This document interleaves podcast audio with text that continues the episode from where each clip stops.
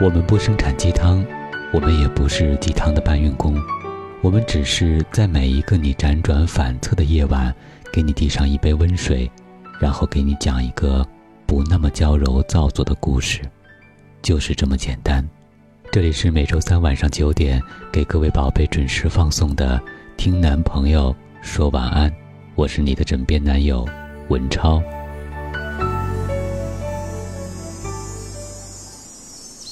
灰色的墙壁上，那口钟又过去了一个多小时了，已是二十二点了。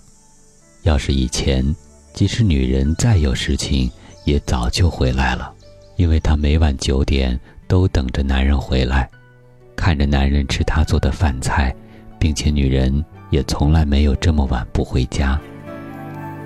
女人是个很贤惠的妻子。把家中的一切都治理得井井有条，无论是孝顺父母还是教育孩子，无不受到村里所有人的称赞。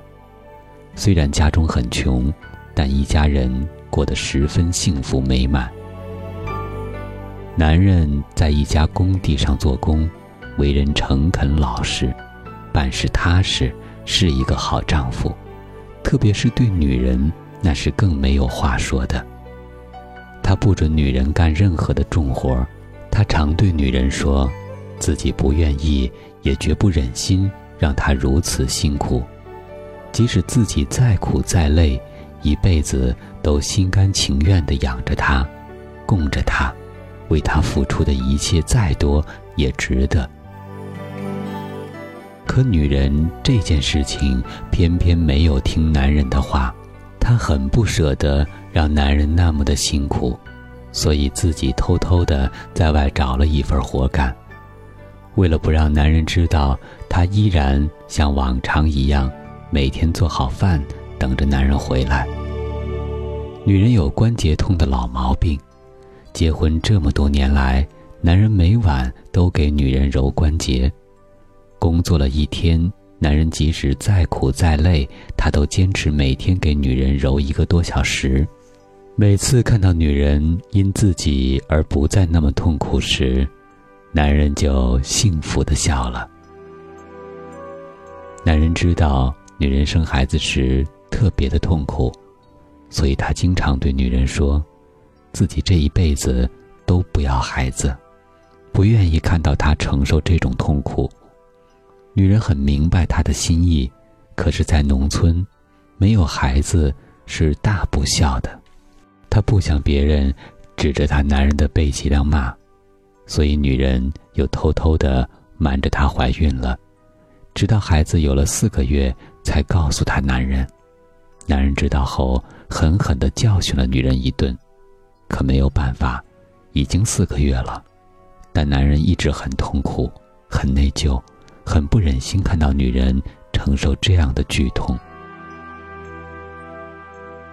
女人生完孩子的那一晚，男人一直守候在门外，听到女人发出的一声声惨痛的叫声时，男人心里就如一把尖刀一样，刀刀刺在自己的心上。男人使劲儿的痛打自己的胸口，恨自己。不能为女人分担一丝丝的剧痛。男人来回的走动着，竟然流泪了。男人在心中暗暗的发誓，要用自己的后半生更加善待这个女人，不会再让这个女人受到任何的痛苦。女人生完孩子以后，身体特别的虚弱，可男人的工地上还没有发工资。家中的钱已所剩不多了，为了给女人买营养品，男人又偷偷的买了好几次血。月亮慢慢的亮了许多，并且这时刮起了大风，墙上那口钟已指示，到了十点半了。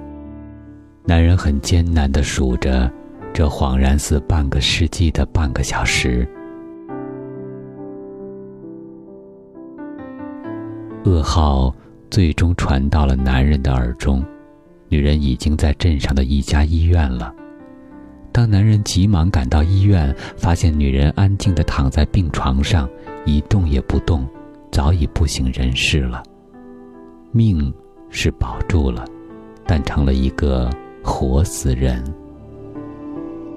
医生对男人说：“女人这辈子可能就是这样了。”男人听后没有痛声大哭，而只是把女人带回了家中。那天，女人在外工作，活儿特别的多。等她干完后，已经很晚了。她怕回去晚了来不及给男人做饭，又怕被男人发觉自己在外工作，所以一路小跑赶回。可万万没有想到，自己一不小心摔到了几十米深的悬崖下去了。后来好在被邻村的村民发现，及时的送到了镇上的医院。男人把女人带回家后，精心的照料女人的一切，不管多累，只要一回来，就和女人聊天，分享自己一天工作的见闻，或者说自己和女人以前生活的事儿。想通过这些来唤醒女人。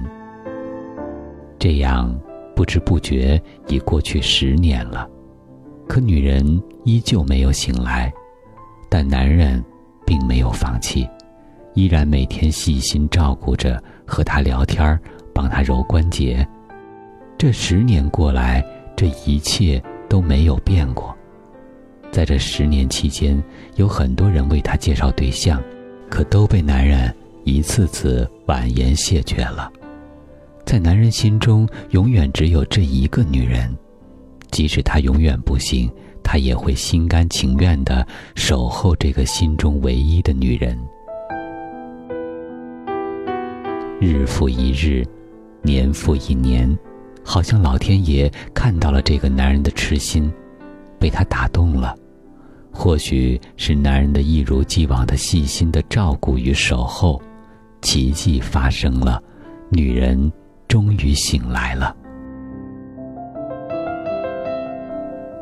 在那醒来的一刻，男人捂住自己的胸口，再也无法按耐自己久违的情感，眼泪最终还是情不自禁的流了下来。男人哭了很久，才慢慢平复。之后，只是望着女人笑，什么都没有说。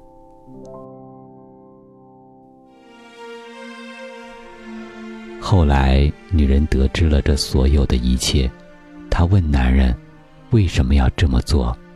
男人只对女人说了一句话：“因为，你是我的女人。”我是今晚的主播文超，感谢编辑小满，我们在此月色浓妆伴你入眠，晚安，宝贝。今夜还吹着风。想起你好温柔，有你的日子分外的轻松，也不是无影踪，只是想你太浓，怎么会无时无刻把你梦？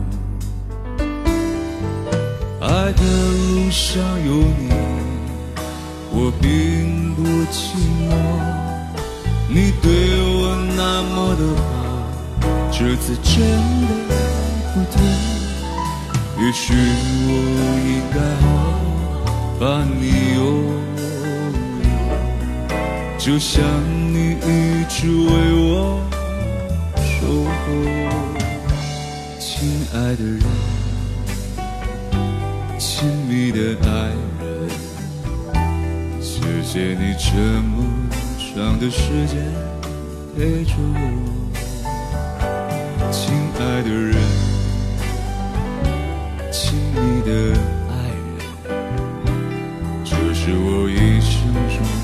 最幸福。